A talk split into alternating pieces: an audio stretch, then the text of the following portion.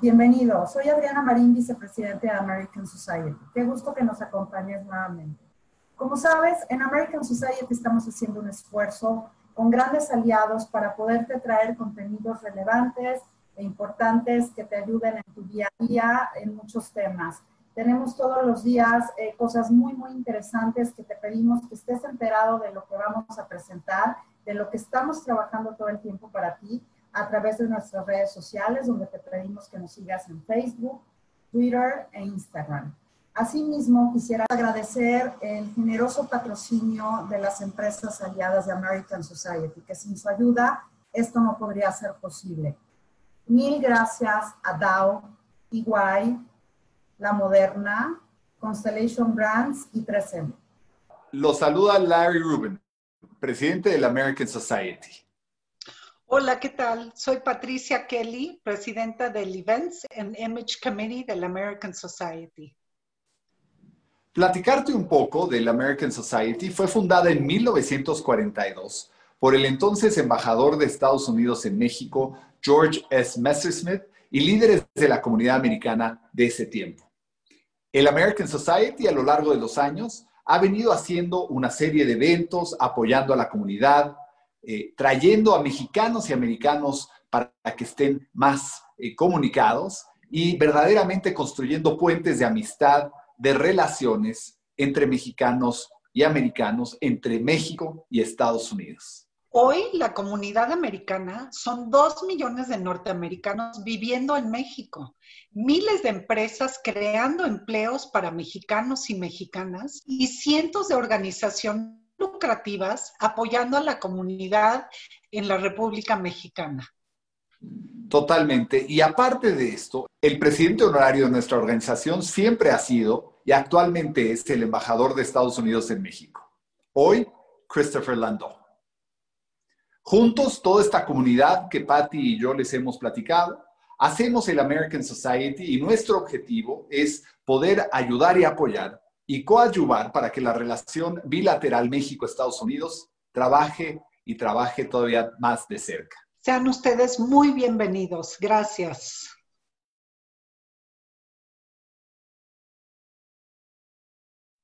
Uno. Buenos días, bienvenidos nuevamente a nuestro viernes de salud. Estamos muy emocionados el día de hoy porque vamos a platicar con la doctora Flor Luna, quien nos va a dar un poco de luz o mucha luz en el sentido de, de cuáles son las secuelas del COVID. Hemos hablado sobre todos los síntomas, los cuidados, pero el día de hoy hay un tema que yo creo que a todos nos compete eh, saber, estar enterados, a los que nos ha dado, a los que no nos ha dado, cuáles en realidad son las secuelas del COVID-19. Y bueno, me permito presentar a la doctora Flor Luna.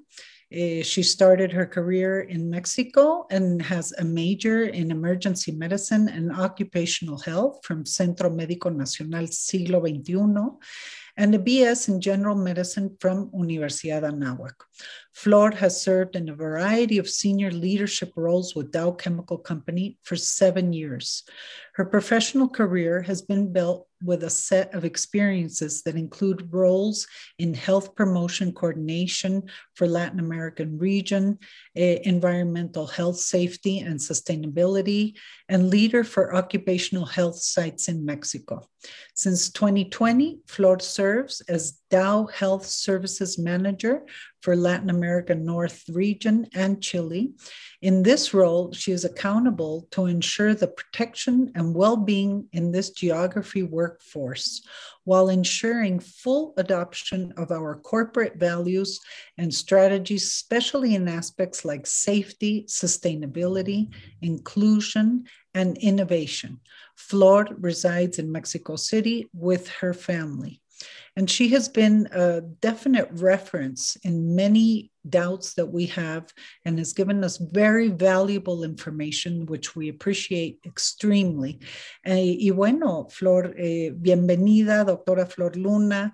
De veras que yo sé que, que, el tema sigue y, y todos estamos ávidos y tenemos muchísima curiosidad de saber cuáles son las secuelas, porque a veces podemos inclusive hasta medio pensar que tenemos síntomas o que tenemos que, que algún, algún padecimiento que estamos sintiendo sea una secuela o no y creo que la mente es muy poderosa, entonces no hay como tener los datos precisos y más eh, claros de una experta como tú. Y bueno, bienvenido a toda la audiencia, gracias a la American Society por darnos este espacio de, de Viernes de Salud y te dejo la palabra, doctora. Muchísimas gracias, eh, Patti. Muchas gracias a The American Society por la, por la oportunidad de poderles compartir este tema tan importante eh, que tenemos este, de las secuelas del COVID. Hemos escuchado muchísimo, eh, como tú bien dices, ¿no? De los síntomas, de, cómo podemos este, tratarla, eh, si bien no hay un tratamiento específico, pero cómo, cuáles son los cuidados, cómo tenemos que hacer la, la higiene y la limpieza en casa pero realmente ahorita está surgiendo otro tema de qué pasa después del COVID, ¿no? ¿Qué, queda en el cuerpo, qué queda también en la mente posterior al COVID, ¿no? Entonces, de eso vamos a platicar un poco. También un poco les voy a hacer una, actualización del tema de la vacunación. Sabemos que la vacunación está avanzando eh, de manera eh, lenta, pero está, está avanzando. Entonces, es importante entender qué actividades este, podemos hacer cuando ya tengamos un esquema de vacunación completo. Entonces, vamos a hablar de esos temas en general. Primero que nada, que, este, quiero comentarles cuál es el estatus de casos que tenemos hasta el momento en México. Eh, y, el por qué les se los estoy diciendo en este momento, ¿no? Ahorita en México estamos arriba de 2.251.000 casos. Eh, esto es una cifra altísima, ¿no? En el tema de la mortalidad tenemos arriba de 204.000 casos de, de, muertes por COVID en México. Sí, somos el, tercer país todavía en, en, el mundo con más casos de muerte eh, por COVID. Entonces es importantísimo. Yo sé que ya estamos muy, muy cansados después de un año, más de un año ya, este, de estar eh, en, aislamiento, muchas veces en cuarentena, estar en la casa. Eh, es importantísimo, por favor, que no bajemos la guardia. No es el momento. Ahorita, este, después de este tipo de, festivos que vienen y que pasaron recién, eh, se ve una tendencia a, la alta importantísima, ¿no? Y ahorita se los, se los voy a, a, este, a mostrar. Vean cómo está esta gráfica, esta gráfica nos la, nos la comparte eh, el economista, ¿no? Con datos de la Secretaría de Salud. La Secretaría de Salud, hizo un, eh, agregó, sí, este, hizo una adición el, por ahí del 5 de octubre, datos que estaban rezagados desde el inicio de la pandemia, eh, tanto de casos como de, como de muertes eh, a estas, a estas eh, cifras eh, que nos habían presentado previamente la Secretaría de Salud. Vean cómo la tendencia posterior a, fines de semana o a festivos importantes en México, vean cómo sube la curva de una manera exponencial. Fíjense cómo en junio, julio pensábamos que era el pico de la pandemia, ¿no? Que pensábamos que era lo peor que ya habíamos podido tener. Eh, ahí es cuando este, pensábamos que era lo peor. Empieza un descenso interesante, incluso em, se empiezan a abrir las actividades, se reactiva otra vez este, algunas situaciones, empiezan a, bajar los semáforos de rojo a naranja. Llega la semana del, buen fin y vean cómo sube otra vez de manera exponencial el tema de, los contagios diarios, ¿no? Vean, vean lo que es, en noviembre empezó, ese fue un punto de partida importantísima, la semana del buen fin, para que ya después estos festivos que tenemos, el Día de la Virgen, Navidad y Día de Reyes, vean cómo sube la, la este, los casos de todos los días, ¿no? Y se espera que en esta famosa tercera ola que se viene a nivel mundial, que en muchos países ya está presente, en México se, vaya a ver las próximas dos semanas. Eh, obviamente de gente que eh, viajó, estuvo este, con mucha movilidad eh, en estos días santos este, pasados. Entonces se espera obviamente este aumento de casos interesante, ¿no? Entonces es importantísimo escoger qué actividades podemos o no realizar para no estar dentro de esta tercera hora tan fuerte que nos pegó, lo que fue entre diciembre y febrero, que nos pegó bastante, ¿no? Estuvimos con muchísimos casos de muerte, con cifras diarias récord de no solamente de casos, sino de mortalidad. Entonces, importantísimo, por favor, no bajar la guardia, ¿no? Ahora sí, ¿qué pasa con estos efectos? Ya me dio COVID, ¿no? Ya, este, ya me dijeron que ya estoy este, libre de COVID, que ya puedo estar, realizar mis actividades normales, ¿no? Pero ¿qué pasa? Que estos efectos, ¿a quién se le presentan? ¿Cuál es el, porcentaje de, presentación? ¿Qué, ¿Cuáles son los síntomas que puedo tener, ¿no? Es importante entender que cualquier persona, no importando que sea sintomática, puede presentar eh, estas modalidades este, de, que se llaman pacientes con síntomas persistentes, ¿sí? O en, en inglés se llama long haulers. Estos son pacientes que tienen síntomas inclusive sin haber presentado ningún síntoma de COVID, posterior a cinco, semanas, seis semanas, empezar a presentar estos síntomas que, el paciente no sabe de dónde vienen, ¿no? Piensa que le volvió a dar COVID, pero no, estos son las secuelas que, deja la enfermedad que son interesantes. Vean cómo la, el grupo etario más importante es entre los 18 y 34 años, sin ningún trastorno basal, ¿no? Estos son datos de México. Eh, sin trastornos basal me refiero a que no tienen diabetes, que no tienen hipertensión, que son, entre comillas, relativamente saludables. Eh, al menos el 20% manifiesta estos signos eh, prolongados de enfermedad. Entonces, esta, esta cifra no es nada despreciable, quiero decirles. Es importantísimo entender que cuando nosotros tenemos esta enfermedad no es simplemente una gripa, ¿sí? Este, eh, muchos, inclusive mandatarios, mucha gente líder, líderes de opinión, este, no, es que nada más es una gripa, es un virus respiratorio que pasa y listo. No, este es un, este es un virus que se sabe adaptar, que sabe cómo, cómo atacar eh, lo más débil que tenemos en el cuerpo y se sabe aprovechar. No toma vacaciones, no toma descanso, está ahí para, para en cualquier momento que bajemos un poco la guardia, poder atacar, ¿no? Entonces, ¿cuáles son los síntomas más comunes que, pueden durar inclusive hasta seis meses? Están haciendo estudios muy interesantes que duran inclusive hasta un año posterior a, haber tenido la infección activa de COVID. Eh, los más comunes son estos que les estoy poniendo a la, a la izquierda, ¿no? Fatiga eh, crónica, inclusive eh, suficiente para no tener estas actividades de manera normal o rutinaria. ¿no? Una dificultad respiratoria importante, es decir, antes subía y bajaba de las escaleras de mi casa, no me agitaba, ya estoy acostumbrada a eso, pero ahora, posterior al COVID, empiezo a agitarme, tengo que parar a mitad de la escalera, tomar aire y posterior seguir este, subiendo o bajando, ¿sí? Tos, una tos crónica, una tos seca, eh, una, tos muy, muy traqueal, ¿sí? no, no, tiene, no es una tos productiva, no es una tos con flemas, entonces, pero es una tos persistente que, tarda mucho en quitar. Eh, dolor de pecho un poco también, dolor de, las articulaciones, puede ser de una o de varias articulaciones, ¿no? Y ahorita vamos a entender un poquito y ver algunas imágenes de cómo se ve una, este, una articulación que está afectada por estos efectos eh, posteriores al COVID. En la gráfica de la derecha, vean cómo les muestro cuáles son los grupos etarios que presentan estos síntomas con mayor, este, eh, porcentaje. Vean cómo entre los 30 y 39 años, sí, se presenta hasta el 30.4% de, de, los pacientes que estuvieron incluso asintomáticos, repito, porque hay mucha gente que dice, bueno, a mí me dio, yo ni me enteré, sí, me saqué una prueba, estoy positivo, no tengo ningún síntoma, de verdad, no tengo ningún síntoma. Eh, sin embargo, es gente joven, sin embargo, eh, aún así tienen el 30% de probabilidad de presentar estos efectos a largo plazo que hay que revisar, que no hay que dejar pasar y sobre todo se tiene que tener una vigilancia médica muy importante, ¿sí? Porque no solamente eh, por los síntomas per se, sino las, eh, las enfermedades incluso que puede dejar o que puede este, conllevar tener COVID posteriormente. Entonces, ¿cuáles son otros signos y síntomas que se pueden presentar?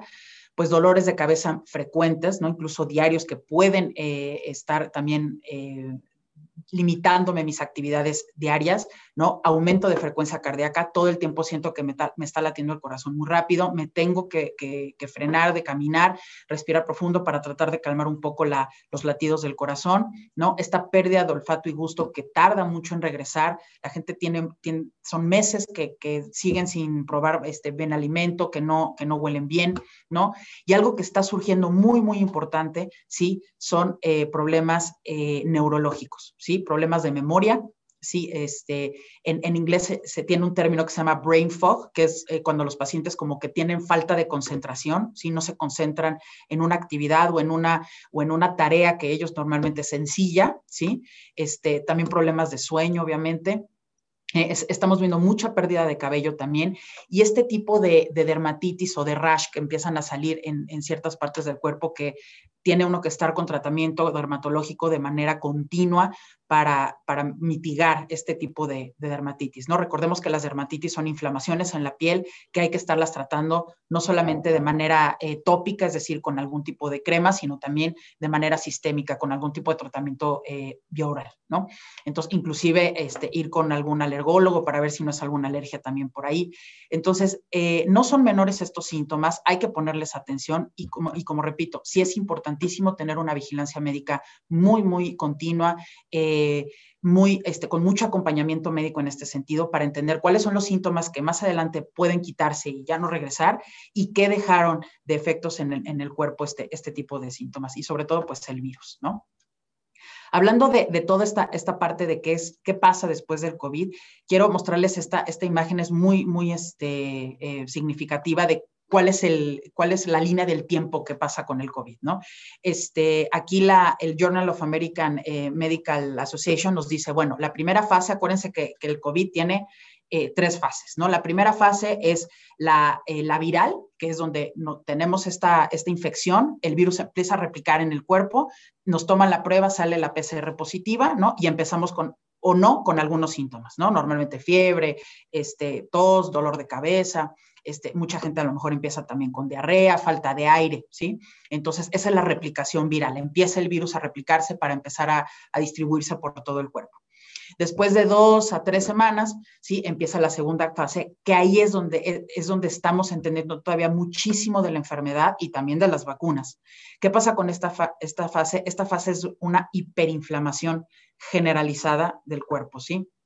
Esta inflamación, este virus está hecho para inflamar cualquier célula del cuerpo, ¿sí? Incluso vasos sanguíneos. Entonces, esta inflamación de manera sostenida hace daños permanentes incluso en órganos, en sistemas. Entonces, por eso les, reitero que es muy importante tener una vigilancia médica, ¿no? Yo sé que mucha gente eh, piensa, bueno, yo tengo muy pocos síntomas o no, pues mm, nada más me observo y me quedo este, nada más viendo si hay algún síntoma de alarma y entonces sí voy al doctor. No, por favor, aquí la recomendación es, en el momento que se les diagnostique COVID, tengan síntomas o no, lleven una vigilancia médica, lleven un acompañamiento con un médico, es importantísimo para entender eh, cómo está eh, eh, llevándose la, parte de la infección en mi cuerpo. Cada uno somos diferentes, pero es importantísimo este, este acompañamiento médico, ¿sí?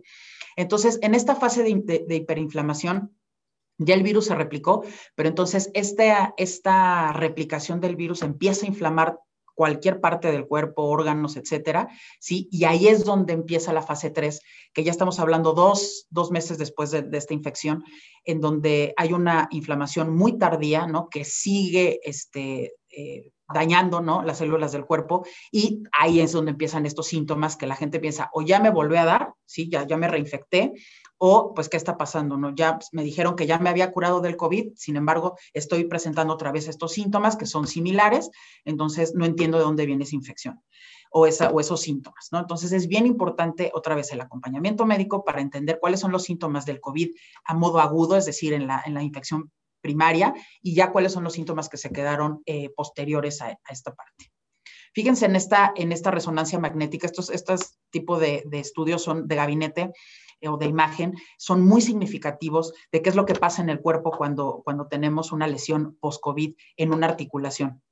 En, la, en, la, imagen de la izquierda es una resonancia magnética normal, ¿sí? De un hombro, de una articulación este, del hombro normal y vean cómo en la, en la imagen de la derecha tenemos esta inflamación generalizada de, los tejidos blandos y que es crónica, ¿no? Los médicos al ver este tipo de imágenes sabemos cuando, las, cuando la inflamación no es reciente, ¿sí? Cuando ya tiene tiempo, cuando ya la, la articulación está lesionada, cuando empieza a haber una, este, una, una lesión ya importante incluso en el, no solamente en la articulación per se, sino en el hueso, en los tendones. Entonces, imagínense el, el dolor y la, y la limitación que tiene de la función esta persona con esta inflamación tan importante que tiene en el, en el hombro, ¿no? Incluso son personas que no pueden levantar este, alguna articulación y eso limita sin duda las, las actividades que, que puedo realizar, ¿no? Entonces, ¿cuáles son, ah, o sea, todo, aparte de que afecta principalmente los pulmones, porque ya hemos escuchado muchísimo que este es un virus que, que, es un virus respiratorio, ¿no? Pero no nos quedemos ahí. Ahorita con las investigaciones que están todos los días haciendo de manera mundial eh, todos los países, todos los investigadores, sí, se ha visto que está dañando otros órganos de manera muy efectiva, muy eficaz y muy rápida, ¿sí? Entonces, y obviamente este tipo de trastornos, este tipo de daño puede causar problemas a largo plazo bastante serios, ¿sí? Les pongo tres ejemplos muy rápidos. El corazón, primero que nada, eh, se daña, el, el COVID ha demostrado que daña el músculo cardíaco, ¿sí? Este, a pesar de, presentar, repito, la enfermedad en las modalidades leves, en las asintomáticas, ¿no? Y obviamente cuando hay un daño en el, miocardio, que es el, músculo del corazón, pues sin duda aumenta la posibilidad de presentar desde una arritmia, sí, que es una alteración en el ritmo de, de la frecuencia cardíaca eh, o alguna falla cardíaca ya importante en el futuro, ¿no? Entonces, eh, en los pulmones, esta neumonía, famosa neumonía que todos hemos escuchado, que son las neumonías relacionadas al COVID, eh, causa una cicatrización bien importante en, en, los sacos más, más inferiores que tenemos, que se llaman alveolos, y por supuesto esto lleva a tener problemas en la respiración, falta de aire a largo plazo, ¿no? Este, esta cicatrización se ve en, una radiografía, se ve en una resonancia magnética muy claro. Entonces, obviamente, por eso se le dice al paciente, se te, está dañando este tejido, por eso tienes estos síntomas, ¿sí? Eh, el cerebro, como les digo ahorita, eh, el tema de, eh, los síntomas neurológicos está tomando muchísima fuerza, están haciendo muchísima investigación en este sentido, están inclusive ya dando cifras como de uno de cada tres pacientes presenta que ha tenido COVID presenta algún síntoma eh, neurológico. Esto no es tampoco nada despreciable, de verdad. Los invito a sensibilizarse en este sentido, de que no es nada despreciable eh, de uno de cada tres presentar algún síntoma neurológico, no solamente en la etapa aguda de la enfermedad, sino en la etapa crónica, que es posterior, meses incluso después de haber tenido la enfermedad, ¿no? Incluso en personas jóvenes se ha visto que pueden presentar eh, enfermedades cerebrovasculares, ¿no? Los famosos derrames cerebrales. Eh, otra vez en personas jóvenes que no tienen ninguna comorbilidad asociada síndromes como Guillain-Barré, ¿no? que estos son paralizan de manera este, temporal todos los músculos, incluyendo este, llegando a la parálisis este, total, las personas no se pueden mover, no pueden caminar y por supuesto aumenta y ya se ha visto que aumenta el riesgo de presentar como, enfermedades como Parkinson, como Alzheimer, ¿no?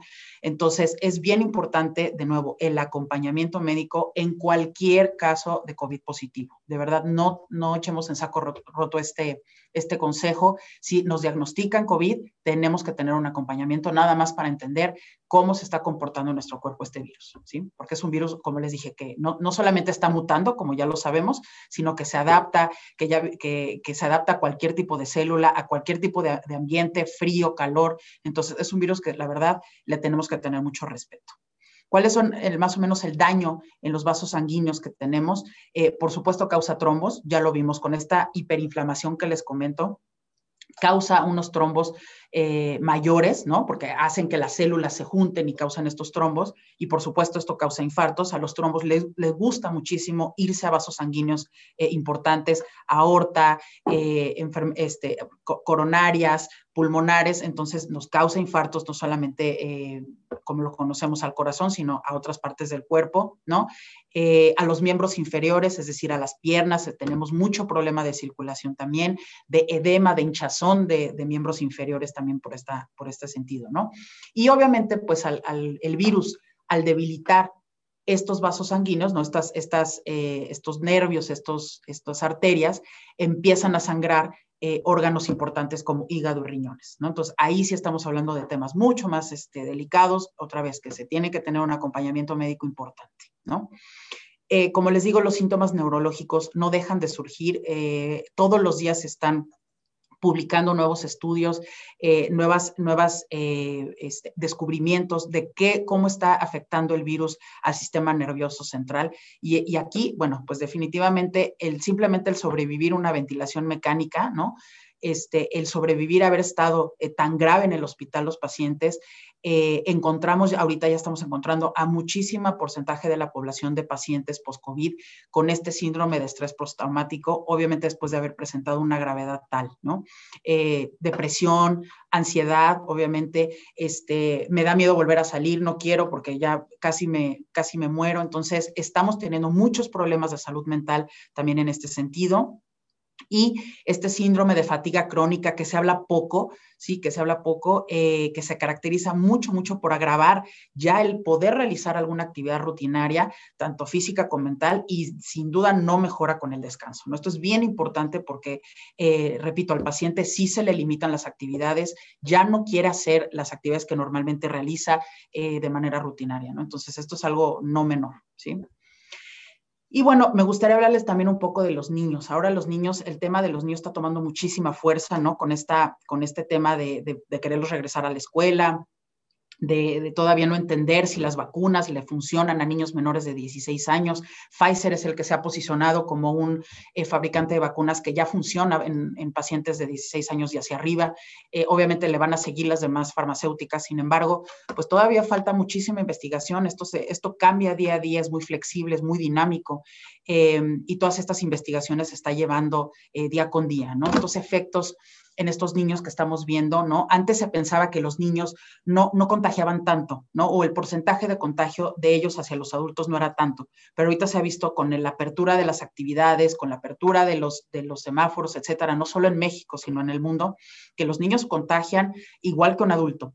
Entonces, eh, y se contagian igual que, los adultos, ¿no? Con la misma proporción.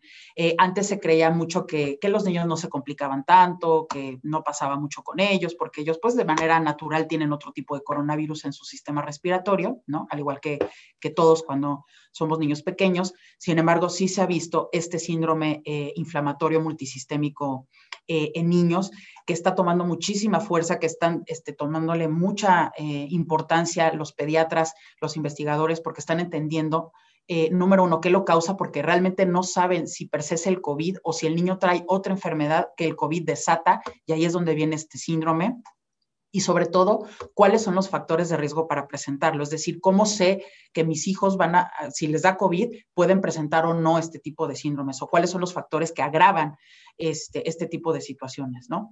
Entonces, ¿qué pasa en este síndrome? Pues hay un, múltiples órganos que se ven afectados por el, por el mismo sistema inmunológico, ¿no? El mismo sistema inmunológico se empieza a atacar al mismo cuerpo y empieza a a inflamar, a, este, a hacer esta hiperinflamación que comentábamos al principio de manera eh, sistémica en un, en un, niño, ¿no? Entonces, más o menos se manifiesta entre las dos y cuatro semanas de, una infección aguda. Vean cómo ya pasaron, se supone, los 15 días de, de tener esta infección aguda, de ya no contagiar, pero eso, no, no contagiar no significa también que ya me curé, ¿no? Entonces es importante hacer esa distinción. Los 15 días es ya no contagio, ¿no? Ya no soy, este, digamos, un peligro para alguien más, pero sí puedo tener algunos de estos efectos.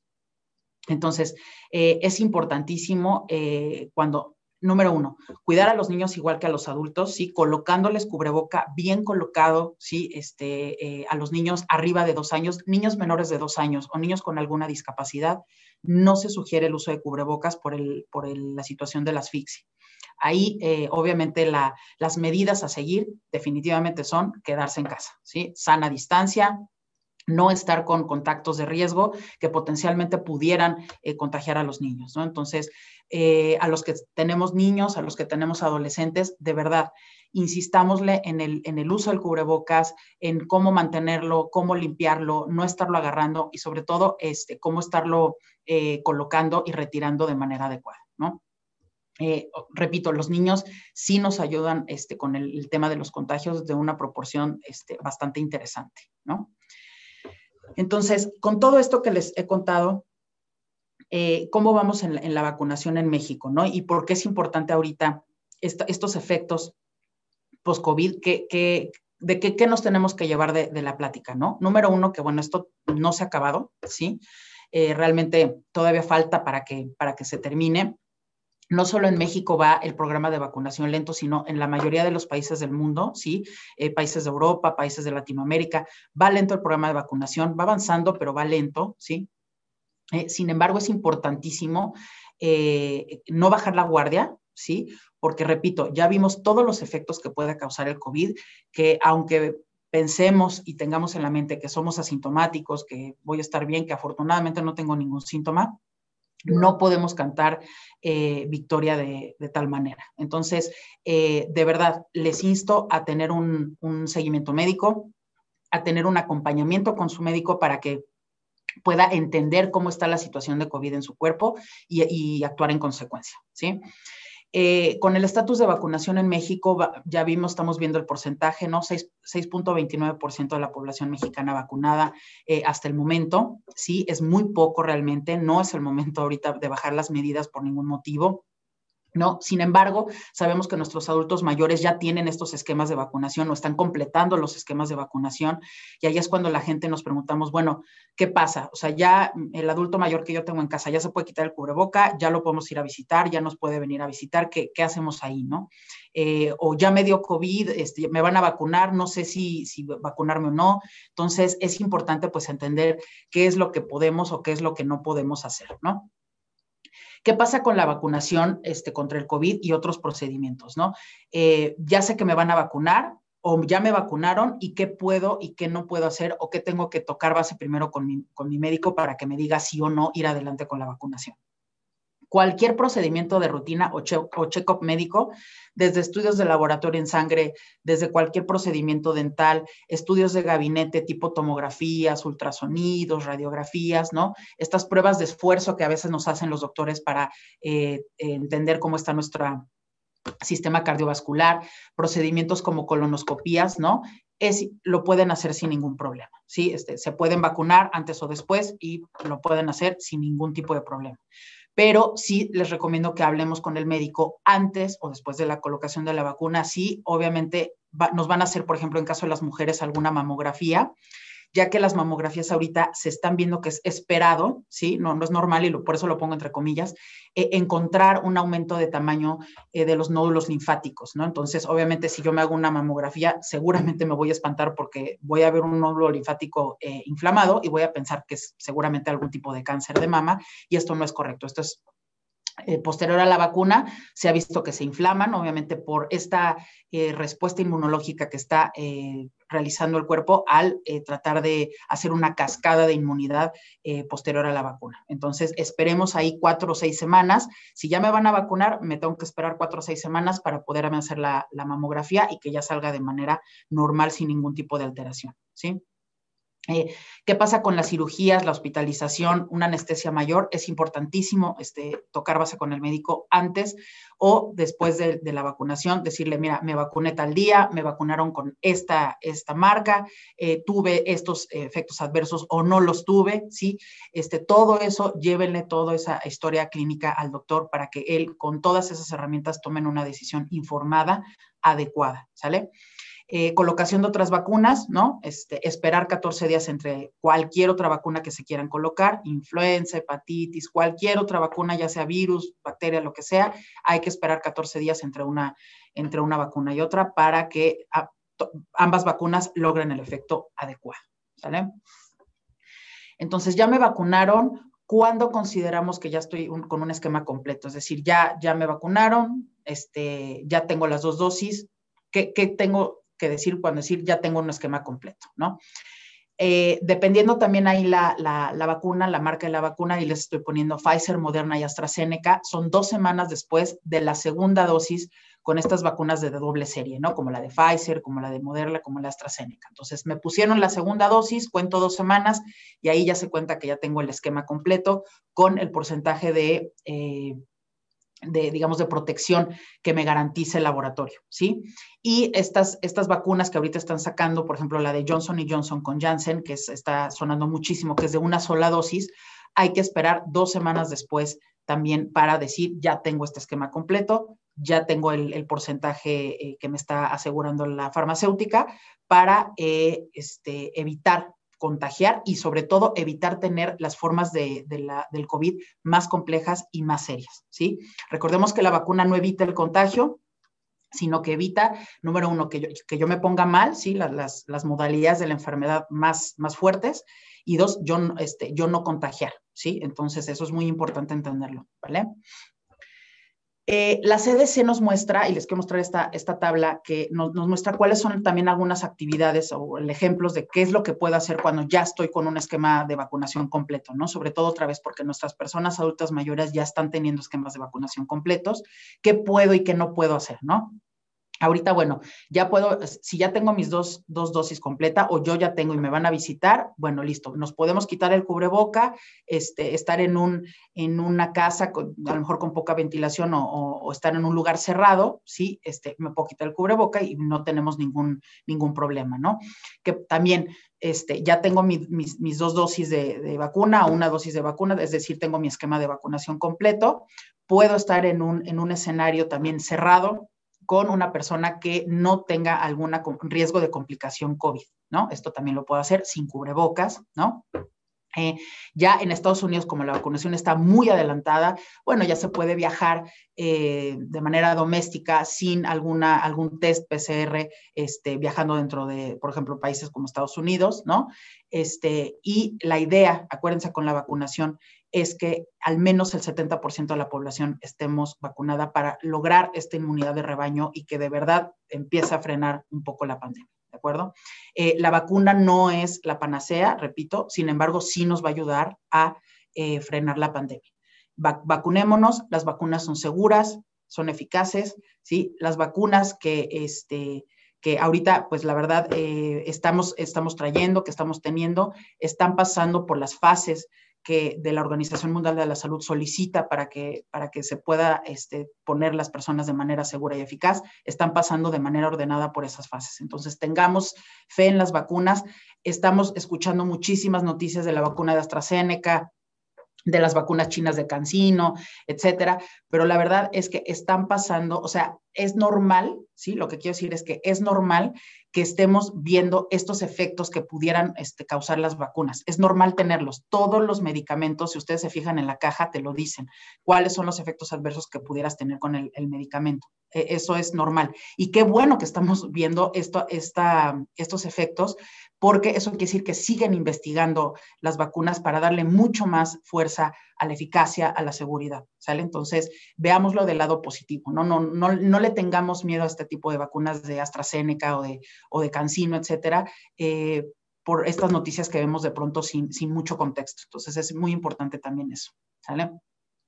Eh, obviamente no quiero cerrar eh, esta plática sin eh, decirles, por favor, que permanezcamos en casa lo más posible, ¿sí? Sabemos que la misma sociedad, las mismas actividades se van abriendo, nos van jalando este, afuera. Si tenemos que hacer alguna actividad, preferamos alguna actividad que sea al aire libre, que tenga buena ventilación, usemos cubreboca y con eso vamos a estar bien. Tengamos sana distancia con las demás personas y vamos a estar bien.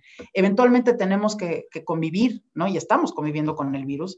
Eh, sin embargo, si lo hacemos de manera ordenada, nada y correcta, no nos va a pasar nada, pero eh, de preferencia permanezcamos en casa, ¿no? Si somos de las personas que tenemos que salir a trabajar por alguna situación, sigamos todas las medidas, repito, tratemos de, hacer estas actividades al aire libre, con este, bien colocado el cubrebocas, con una buena higiene de manos este, posterior a cada actividad y de verdad no minimicemos síntomas. Ante cualquier síntoma, y quiero ser muy, muy, este, eh, digamos, eh, este, puntual en esto, Cualquier síntoma respiratorio es COVID hasta no demostrar lo contrario es mejor hacerme la prueba y estar tranquilo de que no es COVID y entonces empezar con otro tipo de tratamiento en consecuencia, a esperarme, estarme automedicando pensando que es otra cosa y que sea COVID y después las complicaciones sean eh, interesantes. No tengamos miedo de ir a nuestros sistemas de salud, ya sea públicos o privados. De verdad tienen protocolos COVID importantes para no mezclar a, a esos pacientes, ¿sí? Y otra vez, si nosotros seguimos las medidas, no tenemos por qué infectarnos. Entonces, eh, sí les insto a, este es el momento, Ahorita sí es el momento, justo por los, los efectos que ya vimos post-COVID, por las vacunas que se están este, avanzando, los programas de vacunación, entender cómo está nuestro estatus de salud. Este es el momento, ¿sí? Si nosotros nos hacemos check-ups, si, si entendemos cómo está nuestra salud, ¿sí? Podemos tomar decisiones informadas mucho más eficaces y de manera correcta, ¿sí? Podemos darle todas estas armas a los médicos para poderlos proteger de cualquier tipo de situación, ¿sí? Entonces, eh, de verdad, eh, démonos el tiempo de conocer nuestro estatus de salud, de hacernos un chequeo para saber si tenemos algún tipo de alergia y podemos recibir todas las vacunas sin ningún problema. También, si tuvimos COVID, no, no echemos el saco roto, hacer este seguimiento médico, ¿no? Este, no, no, no dejarlo, ya, ya me siento bien, no, de verdad, tengamos este acompañamiento para entender eh, si tengo algún efecto adverso de la, de la enfermedad de mis órganos y cómo lo puedo mitigar o cómo lo puedo atender y sobre todo conocer de manera preventiva y poder actuar en consecuencia. Aquí me quiero parar, Pati, para recibir preguntas y respuestas. Híjole, pues nos dejas así como con mucha información. Este, no cabe duda que este es un virus muy agresivo y bueno, pues con esta presentación tan ilustrativa y con datos tan precisos, yo creo que claros, debemos de, hacer mucha más conciencia. Y bueno, sí, efectivamente, por aquí tenemos algunas preguntas. Eh, me dio COVID y terminó mi periodo de tratamiento. Sin embargo, al hacerme la prueba, salió positiva. ¿Cuánto tiempo pasará hasta que la prueba sea negativa? Eh, muchas gracias por la pregunta. Esa es una muy buena pregunta porque eh, los pacientes se desesperan justo porque después de mucho tiempo la, prueba sigue saliendo positiva y se espantan. Eh, es que no me he curado, es que no estoy bien. No, recordemos que como vimos en la gráfica, hay un, hay un tiempo que es largo en el que el, cuerpo termina de, eliminar todos los rastros de virus que quedan en el sistema inmunológico. Entonces, incluso meses después, meses, de tres a seis meses, si tú te sigues sacando prueba PCR, probablemente salga positiva. Entonces, por eso las, em, eh, para, decir que estás de alta médica, ya no se toma la prueba de COVID nuevamente como un parámetro para decir ya estás dado de alta médica, ¿sí? Eh, justo porque se ha entendido que inclusive meses después sigues teniendo estas pruebas positivas, ya no estás en la infección aguda, es decir, ya no contagias, ¿sí? Sin embargo, todavía hay rastros de virus en tu cuerpo que ya se están desechando, que ya no son contagiosos y que eso se va desechando conforme pasan los meses. Entonces, no se desesperen, no se espanten, ¿sí?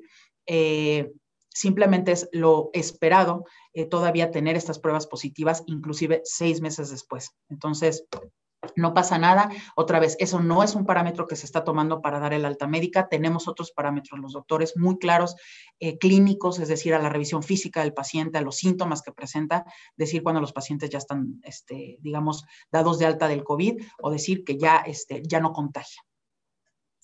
O sea que nuevamente haces mucho hincapié que hay que acudir a un médico para que él sea la guía y el, el, que nos dé esa información. Definitivamente, definitivamente.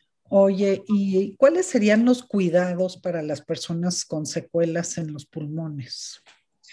Eh, realmente están ahorita sacando una infografía muy buena. El Instituto eh, Nacional de, Rehabilitación en, Pulmones en México está sacando una, una, infografía muy buena que son ejercicios acostados. Los pacientes pueden estar acostados haciendo ejercicios de, respiración, de levantar miembros inferiores, etcétera, este, que ayudan muchísimo a los pacientes a mejorar esta capacidad pulmonar. Incluso, eh, Pati, en algunos, en algunos países, en algunos estados, se están ya desarrollando clínicas especializadas para tratar pacientes con síntomas post-COVID, porque se está, se está volviendo tanto esto en boga que, es importante, así como cuando tenemos una rehabilitación después de una fractura, ¿sí? que nos mandan a la rehabilitación, así van a empezar a haber clínicas de rehabilitación para síntomas post-COVID. Pero para síntomas respiratorios, eh, repito, sí hay infografías interesantísimas en la CDC, en el INER, eh, eh, muy importantes que son accesibles a todo público, pueden entrar a las páginas de internet y ahí revisarlas. son ejercicios de, de respiración pulmonar para que nos ayude a volver a tener esta capacidad pulmonar como la teníamos antes. Probablemente no la logremos, pero sí podemos regresar a, un muy buen 95% de como estábamos antes. Increíble, o sea que sí hay manera de recuperarse. Sí, definitivamente. Exacto, no, pero y es muy importante, ese 5% depende mucho de que uno tenga ese seguimiento médico y que no se deje. Eso es bien importante. Claro, y por lo que tú presentaste, las secuelas o, los post este, síntomas son muchos. Son muchos. Este, yo creo que sí va a ser un, tratamiento muy importante, como bien dices, el de, el de ir a estas rehabilitaciones y atender en qué área te afectó a ti en lo particular, porque lo curioso es que a cada persona le afecta de manera distinta, ¿no? Así es. Este, oye, ¿y las secuelas en el sistema circulatorio han sido frecuentes o, a qué se debe y cómo se pueden tratar?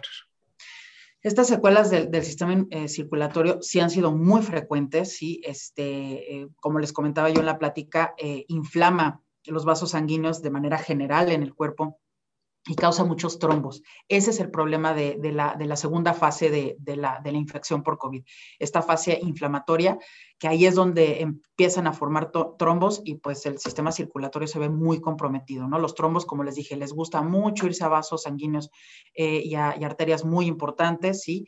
Este, que los reciben con gusto, entonces realmente sí es bien importante, este, otra vez, el acompañamiento médico, ¿no? Para, para entender eh, en dónde me está afectando y cómo puedo mitigar estos, estos efectos, ¿no? Si, si, empiezo a formar trombos, ¿qué, ¿qué medicamento tengo que tomar? ¿Qué qué previsiones tengo que hacer para que no me cause eh, pues algún problema eh, mayor, incluso la muerte. O sea que si, por ejemplo, ¿cuáles serían los síntomas? Eh, ¿Empieza a tener dolor en piernas? Sí, así es. Más bien como sensación de piernas cansadas, este, inflamadas, ¿sí? Este, pesadas, esa es la sensación pesadas, y hormigueo hormigueo en brazos y, piernas, ¿no? Empiezas a tener como este hormigueo o de repente este, no me puedo calentar, o sea, estoy con, el, con los pies o con las manos muy, muy frías a pesar de que hace calor. Entonces, este, es bien, es bastante, los síntomas son muy, muy, este, em, digamos, muy exorbitantes, como que sí se ven que son síntomas que algo no está bien, ¿sí? O sea, esto no es que tenga frío con las manos frías o, o que sienta las piernas pesadas porque estuve sentado mucho tiempo, no. Los síntomas son muy característicos y el paciente va a, ver, va a saber inmediatamente que algo no está bien. Entonces, en ese momento hay que ir al doctor y no, no echar en saco toda esta parte. Ok, y mencionabas que también pueden haber como molestias musculares y de articulaciones, ¿verdad? Sí. Por la misma inflamación, supongo. ¿no? Por la misma inflamación, por la misma inflamación se ha visto muchísimo. Yo tuve, eh, les cuento, este, mi, caso particular, un paciente, eh, él le dio COVID, eh, afortunadamente se curó, le, le dio algunos síntomas moderados, no realmente no tan tan elevados.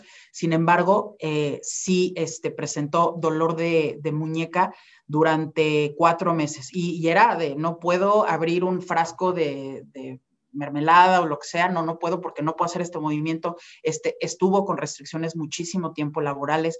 Entonces, la verdad es que eh, otra vez, no echemos en saco roto este tipo de síntomas, más vale, este, otra vez, entender qué nos está pasando y cómo lo podemos mitigar. Oye, te voy a hacer una pregunta así personal. Este, el estrés también detona estos este, síntomas o estas secuelas, el estrés post-COVID, digamos. Sí, sí, definitivamente, como, como les comentaba en la plática, hemos visto muchos pacientes con eh, temas de salud mental muy importantes, este, mucha depresión, mucha ansiedad, eh, que muchas veces se manifiesta primero con, con un síntoma físico, ¿no? Y las personas, ay, es que tengo gastritis o tengo, me duele la cabeza, eh, pero a la hora de hacer una buena historia clínica, es decir, sentar al paciente que nos cuente cómo fue esta progresión de la enfermedad, se denota ya una, una, situación de una depresión o de una, una, ansiedad por este estrés tan fuerte que, que se tuvo, ¿no? Entonces, eh, sí es bien importante, otra vez, no echarse a corroto los síntomas, porque muchas veces los temas de salud mental depresión, ansiedad, se em, empiezan o las personas empiezan a darse cuenta por, por síntomas físicos que presentan, ya están somatizando, es decir, este tipo de situaciones, entonces hay que atenderlo también. Ya, están ligadas, ¿no? Así es. Ok, muy importante leerlas y reconocerlas, ¿no? Así es, sí, y no, saber que no pasa nada, dejemos e, ese tabú de, de la salud mental como este, como si algo malo pasara. No, así como se enferma el, cuerpo, se enferma la mente también y hay que atenderla y se puede atender a tiempo también. Sí, cada día más. Yo creo que debemos de ser muy abiertos a atender la, salud mental, que de ahí es, híjole, es una parte tan importante, ¿no? Oye, y, por ejemplo, la vacuna, ¿tú crees que, que si yo tuve COVID, por ejemplo, y ya me salí bien, bla, bla, bla, voy a la vacuna. Eh, ¿La vacuna ayuda a quitar las secuelas, a combatirlas, a evitarlas? No, hasta ahorita no, ahorita sí, la verdad al momento no se ha visto que, la, que las vacunas ayuden con las secuelas. Eh, la vacuna, repito, ayuda a, no presentar eh, las, las formas de la enfermedad más severas, ¿no? Y mucho más la muerte, ¿no? Este, eso es lo que ayuda ahorita la vacuna. También, otra vez, repito, esto es una situación muy, muy volátil, ¿sí? Todos los días está, a lo mejor les estoy diciendo ahorita no, y más adelante las mismas investigaciones dicen, ah, no, sí, la vacuna también ayuda a mitigar estos efectos, pero hasta el momento no se han este, dado ninguna investigación de que las vacunas ayuden con estos síntomas. Claro, porque aún no se ha cumplido un periodo suficientemente largo para saber, ¿no? Así como bien dices, todos los días viene información nueva y nos, actual, nos debemos de actualizar, ¿no? Así es, totalmente. Y este, entonces no tenemos, yo creo que no sabemos cuál es el tiempo estimado para que se eliminen las secuelas completamente. Y me imagino, no sé, doctora, cada caso es diferente, ¿no? Sí, definitivamente. O sea, cada caso es diferente. No podemos este, encasillar. En la medicina no todo es blanco y negro desafortunadamente, ¿no? No podemos de, pronto este, contestarles a los pacientes en blanco y en negro. Hay muchos, hay muchos grises y muchas tonalidades de grises en la medicina. No es una ciencia exacta, entonces eh, por eso es importante entender que lo que me funcionó a mí, que me, que me ayudó a mí, que me sentí mejor, probablemente no te sirva a ti, no le sirva al otro. Entonces, por eso es importante ese acompañamiento para que, para que entendamos qué es lo que me funciona a mí, a mi cuerpo, conforme el COVID me está atacando. Claro. Y, este, ¿Y tú crees que los daños puedan ser permanentes en algunos casos? En algunos casos sí. Desafortunadamente sí se ha visto que, estos daños este, pueden ser permanentes. Repito, se están haciendo investigaciones todos los días muy fuertes en este sentido, pero sí, hay, sí se ha visto eh, algunos casos que pues se quedan con estas, con estas secuelas y, este, pues hay que, hay que lidiar ahora con la enfermedad que dejó el COVID. O sea que en resumen, no hay que confiarnos, no hay un segmento que se libre de, este virus, eh, no hay remedios a lo mejor caseros que, este, nos saquen adelante, a lo mejor este, hay mucha gente que está volteando a estos remedios, pueden ser complementos en un momento dado, pero sí la atención médica es primordial, ¿es correcto? Es, correcto, totalmente. Oye, doctora, y también sabemos que DAO ha hecho varias acciones para ayudar a la comunidad a prevenir y a combatir el COVID-19. Ustedes son una empresa de química, así que nos gustaría que nos cuentes este, qué han hecho, cómo han colaborado y cómo han eh, dado a la comunidad, que es una parte tan importante, ¿no? Claro que sí, Pati. Muchísimas gracias por la pregunta. Definitivamente DAO, está siempre apoyando este, este tipo de situaciones, ¿no? Está eh, queriendo apoyar a la comunidad, ¿no? Hemos donado equipo médico eh, desarrollado con nuestra tecnología e innovación, ¿no? Desde batas de aislamiento con productos de nuestro segmento de polietileno, colchones con sistemas de poliuretano, caretas también para, el personal médico con polietileno, ¿no? Y por supuesto, el, el apoyo a la población más vulnerable eh, con la implementación de distintos eh, programas de salud mental. Como lo estamos platicando ahorita, el tema de, la salud mental es importantísimo, ¿no? Viene una segunda pandemia que ya se está, este, ya está junto con esta pandemia que tenemos de COVID, que es el tema de la salud mental. Entonces, DAO siempre quiere eh, apoyar en esta parte para que esta pandemia que viene de salud mental no nos pegue tan fuerte. Pues nos encanta escuchar que DAO está comprometido socialmente y con la parte médica y que están siendo tan generosos de veras con la comunidad. Hay tanta necesidad de que, de que más empresas también se sumen a, a ser este, parte de este dar, give back, ¿no? Entonces, este, pues qué, qué, maravilla que DAO se ha comprometido. Y bueno, pues como, como siempre, doctora, nos has dejado con, con una presentación muy ilustrativa.